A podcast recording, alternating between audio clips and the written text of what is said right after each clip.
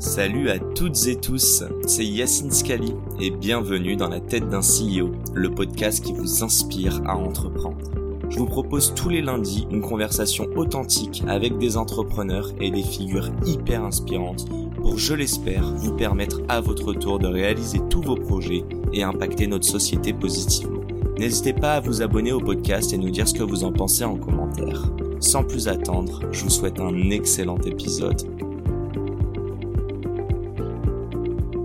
Je me suis lancé dans le vide, enfin, je me, suis lancé dans l'entrepreneuriat. Et c'est vrai que j'avoue qu'il y a 10 ans, c'était pas autant la mode qu'aujourd'hui. Je trouve qu'aujourd'hui, et c'est tant mieux, euh, l'image de l'entrepreneuriat a, a vachement bien évolué dans le bon sens. Il y a beaucoup d'aides. Malgré qu'elle soit biaisée parfois, je pense. Oui, mais bon, il y a, il y a quand même pas mal d'aides, il y a quand même pas mal d'événements où les entrepreneurs peuvent se, se, se rencontrer, euh, euh, s'entraider, etc. Et tant mieux. Moi, j'avoue que quand je me suis lancé il y a une dizaine d'années, j'étais vraiment tout seul. Et donc, ça fait bizarre, quoi. Enfin, tu vois, Ouais, c'est- ouais, le, le début est pas évident. Pourquoi? Why? Ce genre Bah, pourquoi? Parce que déjà, euh, moi, mon idée, j'étais pas sûr qu'elle était bonne. C'est-à-dire que quand je parlais de C'était mon- quoi ton idée déjà? Bah, mon idée, en fait, je rencontrais souvent des Chinois qui veulent à chaque fois rencontrer des patrons français, des, des marques françaises à vendre, des journalistes français. euh, tu vois, ils voulaient faire du business avec la France et les Français.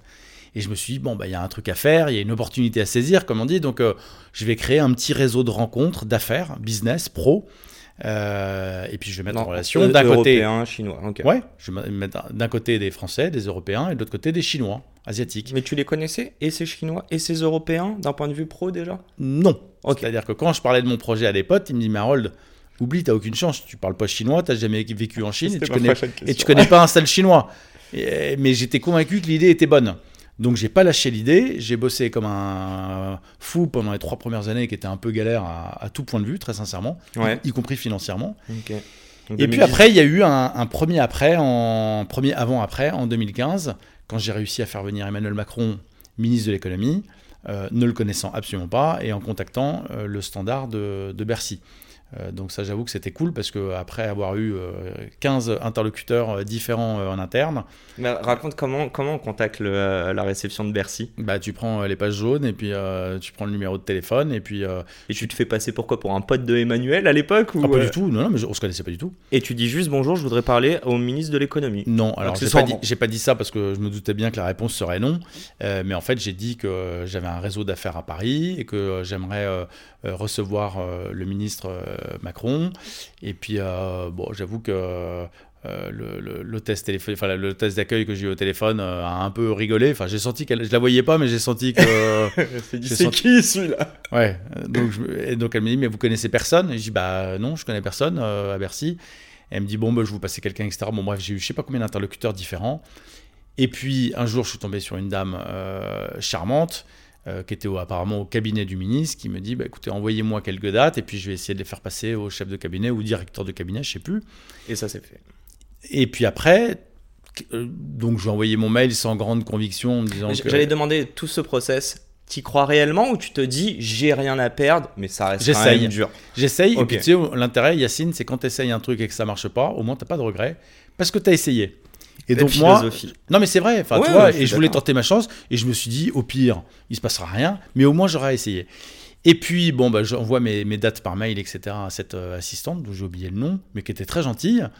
Et puis 15 jours plus tard, je reçois un appel masqué. euh, le, le mec au téléphone me dit Bonjour, monsieur Parizeau, le ministre de l'économie accepte votre invitation le 15 juin 2015, Et combien de temps avant? Deux mois avant. Oh ouais, ça va. À peu près. Et mais le problème c'est que le numéro était masqué, tu vois. Donc bon, euh, non pas Ah, t'as peur que ça soit une blague, de- Bah, une mauvaise euh, blague. hein. Ouais, mauvaise blague, pas drôle, tu vois. Et, et donc je dis ah bah merci beaucoup. euh, vous pourriez m'envoyer un petit mail de confirmation. Monsieur Parizeau, dès qu'on raccroche, je vous envoie le mail de confirmation. Il a mis trois jours à m'envoyer le mail. Donc résultat, pendant trois jours, j'étais euh, j'étais pas serein. Et au bout de trois jours, j'ai reçu le mail. Je crois que c'est le chef adjoint de cabinet. Et effectivement, le mail avait terminé bien par euh, finance.gouv.fr, etc. Donc c'était c'était pas euh, c'était pas une blague quoi. J'ai- tellement de questions, mais j'ai une question qui est en fait plus perso. J'aimerais comprendre, est-ce que tu avais confiance en toi? Et surtout, quand tes potes, parce que souvent c'est ça, hein, des gens autour de toi te disent Non, mais mec, tu rêves.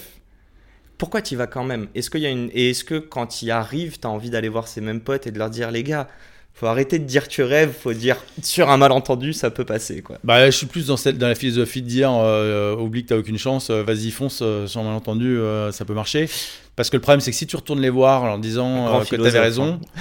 euh, tu vas passer pour le mec euh, prétentieux, arrogant, Mhm. et le problème, c'est qu'après, tu risques de vexer les gens, donc ça sert un peu à rien.